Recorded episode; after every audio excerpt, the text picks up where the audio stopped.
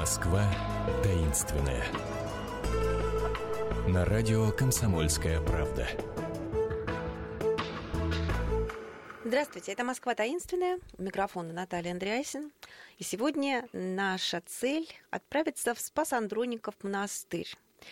Отправляемся мы туда с известным московским архитектором Никитой Геновичем Шангиным. Здравствуйте. Здравствуйте. Но поскольку Никита Генович еще и знаток клуба «Что, где, когда», то прежде чем мы окунемся в сам монастырь, давайте зададим нашим слушателям вопрос, как будет касаться этого монастыря. А в конце программы, так и быть, раскроем правду, дадим на него ответ. Прошу. Хорошо. Значит, э, вопрос такой. Вот позади Андрониковского монастыря, позади его, с противоположной от входа стороны, э, есть овраг, на склоне которого, по сути дела, он стоит.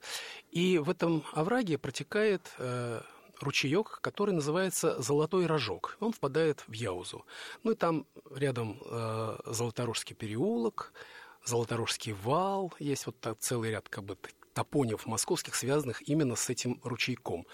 Как вы думаете, как возникло такое интересное название у этого ручья? Отлично. Все будем думать и одновременно слушать ваш рассказ про этот монастырь. Но я хочу сказать сразу, что это бывший монастырь, мужской монастырь. А, в отличие от многих других, которые переданы сейчас в церкви, там по-прежнему находится музей древнерусской живописи. Но собор при этом вернули патриархии. Собор вернули, да, но тем не часть, менее. Мы к собору да. подойдем обязательно. Просто я хотела сказать, что раз это а, музей древнерусской живописи имени Андрея Рублева, то, может быть, с него и начнем с Рублева. Значит, он здесь работал? Совершенно верно. Андрей Рублев был иноком этого монастыря в конце XIV, начале XV века, это по документам известно. Хотя мы очень мало что знаем о Рублеве. Единственная стопроцентно достоверная его работа – это «Троица» знаменитая, которую он написал для иконостаса Троицкого собора Троиц-Сергиевой Лавры. А все остальное – это уже, как бы, так сказать, в той или иной степени приближения, где Рублев, где его э, соратники, сотрудники, где, где Даниил Черный. Ну, вот так считается, что Рублев. Но, но точно мы знаем, что он был иноком Спас-Андрониковского монастыря в Москве. И стены расписывал такие. И, он и расписывал... даже можно увидеть часть его росписи, как предполагают. Да. В соборе Андрониковского монастыря, в Спасском соборе, сохранился, сохранилось несколько небольших фрагментов росписи. Это откосы окон, там орнамент.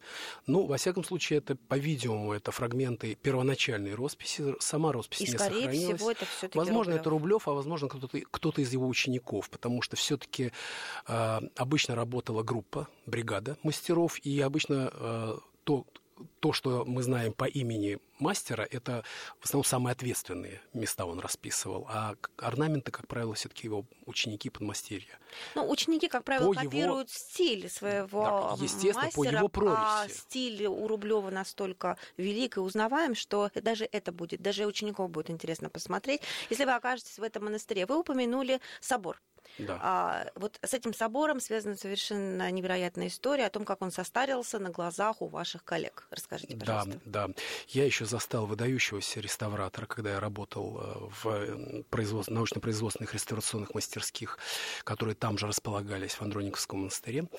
И, и я еще застал выдающегося э, российского советского реставратора Льва Артурча Давида, который на заключительном этапе исследований и реставрации Спасского собора, по сути дела, руководил этими работами. Вот он нам рассказывал почти детективную историю его раскрытия и реставрации, потому что до 20-х годов вообще все были уверены, что это постройка где-то середины 19 века. Потому что было известно, что собор и монастырь э, сгорели э, в пожаре 12 года, очень сильно пострадали. Потом там шли восстановительные работы, и тот облик, который собор имел в начале 20 века, и даже в фотографиях 19 века, как мы его знали, он никак не тянул на, э, ни на 17, ни на 16, ни тем более на 15 век.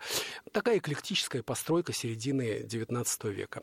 Но э, а, в 20-е и 30-е годы, когда, значит, отколупнули штукатурку, что, когда монастырь был закрыт, там появилась возможность посмотреть, а что же под слоем штукатурки, угу. и там оказался белый камень тесанный белый камень. А это для э, исследователей архитектуры, для реставраторов, это четкий признак, что это не позднее э, начала XVI века.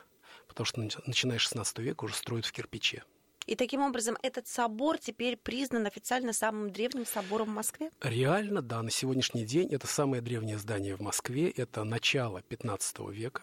В Кремле таких построек практически уже не сохранилось. Вот был собор Спаса на Бару, который погиб э, в годы, в 30-е годы.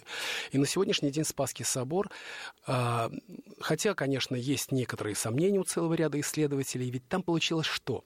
Там блоки каменные, тесанные, были перемешаны. И реставраторы их как конструктор, как ребус э, складывали э, вот из а, эти сохранившиеся блоки разбирали как конструктор и складывали и пытались понять и находили то место пространстве, где они должны были находиться. И самое интересное, что выяснилось, что архитектура этого собора совершенно не такая, как у современных ему, ему известных нам построек раннемосковских, которые считались раннемосковскими, это два собора в Звенигороде и собор Троицы-Сергиевой Лавры примерно того же времени, построенные э, на средства э, князя Юрия Звенигородского, младшего брата великого московского князя Василия I. Так вот, э, архитектура собора Спас-Андрониковского монастыря, она от них очень отличается. Чем это говорит? Это говорит о том, что то, что мы считали ранее московской архитектурой, скорее всего, это круг именно звенигородских памятников. А московская архитектура, она того времени, кроме Спасского собора, до нас не дошла. Когда вы говорили о том, что вот там вот эти э, запчасти, скажем так, современным языком, перемешаны в соборе, и реставраторы... Но это не пытались... запчасти, это просто то, как он, из чего он был построен. Из чего он был построен. Те блоки, блоки тесаного камня, блоки, да. да. Были, было все перемешано, реставраторы пытались это выстроить в том порядке, каком это должно было быть. Может ли это быть связано с этой дикой историей монастыря после революционной, когда именно там открыли первый концентрационный лагерь для врагов советской власти? Там же это сидели страшная история, но с историей собора она не связана, это параллельная история. А то, что в послереволюционный период такая страшная история, связанная с этим монастырем, ну, достаточно типичная, к сожалению. Это не, не он один э, пережил такое. Там действительно был концлагерь, там ВЧК. действительно... Да, совершенно ВЧК. верно. Там были расстрелы контрреволюционеров, врагов народа, братские могилы, все это там, вся эта страшная, так сказать, история, которая катком прокатилась по нашей стране, она и коснулась этой обители. Кстати, о братских могилах. Ведь там был еще исторический некрополь. Да. Э, и не осталось ничего, ни от некрополя, ни от братских могил времен революции. Ну, после революции. после революции, да, все, конечно, стерли этот некрополь. Кстати, там было много и таких замечательных людей, наверное, упокоилось на этом некрополе. В частности, там не только Андрей Рублев, могила которого была давно уже утеряна, только различные какие-то легендарные сведения. Но там, например, основатель русского театра Волков, на территории Андроникова монастыря был похоронен. Много других там замечательных людей. Так что, ну, это печальная, конечно, история э, некрополя. Но в данном случае, к сожалению, эта история типична. Что, с вашей точки зрения, нужно сейчас было бы сделать глазами архитектора? Ну, какой-то общий памятник поставить тем, кто был похоронен Конечно, да, в этом некрополе? Да, да. я думаю, как-то каким-то образом какой-то общий такой э, монумент, э, общую такую символическую, э, символический памятник, символическую общую могилу, символическое надгробие. И тех людей, которые мы знаем, что там были погребены, как-то вот отметить на этом памятнике. Конечно, это было бы правильно. Вот. Но ведь тут еще интересная вот какая история, которая э, связана, собственно, с тем вопросом, который я задал. История, собственно, возникновения монастыря. Ведь э, монастырь посвящен э, образу Спаса Нерукотворного, который был, он, был основан московским э, митрополитом Алексием, выдающимся духовным и политическим деятелем Руси XIII-XIV века, ближайшим сподвижником Дмитрия Донского, его, можно сказать, старшим наставником. Вот. Э, и э, связан он был с тем, что э, митрополит Алексий был с миссией в Константинополе.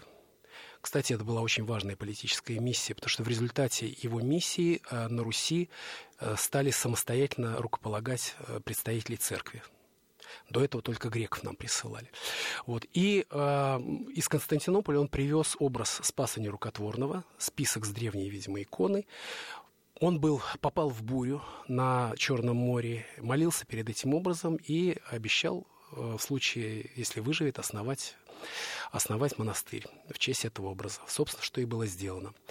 И поскольку этот монастырь, его возникновение связано с поездкой в Константинополь, вот отсюда и Золотой Рожок. То есть по воспоминанию о бухте Золотой Рог в Константинополе. Вот этот овражек и этот ручеек – был назван как «Маленький золотой рог». Большое спасибо. Отправляйтесь на экскурсии, которые, в частности, ведет вот э, мой сегодняшний гость Никита Генович Шенгин. Э, выбирайте экскурсии на сайте «Московские переулки». Расскажет вам про Москву глазами архитектора, и это то, о чем вам не расскажет, пожалуй, никто другой. Так что изучайте город, не сидите дома, а мы с вами прощаемся. Спасибо, всего доброго. Счастливо. Москва таинственная. На радио «Комсомольская правда».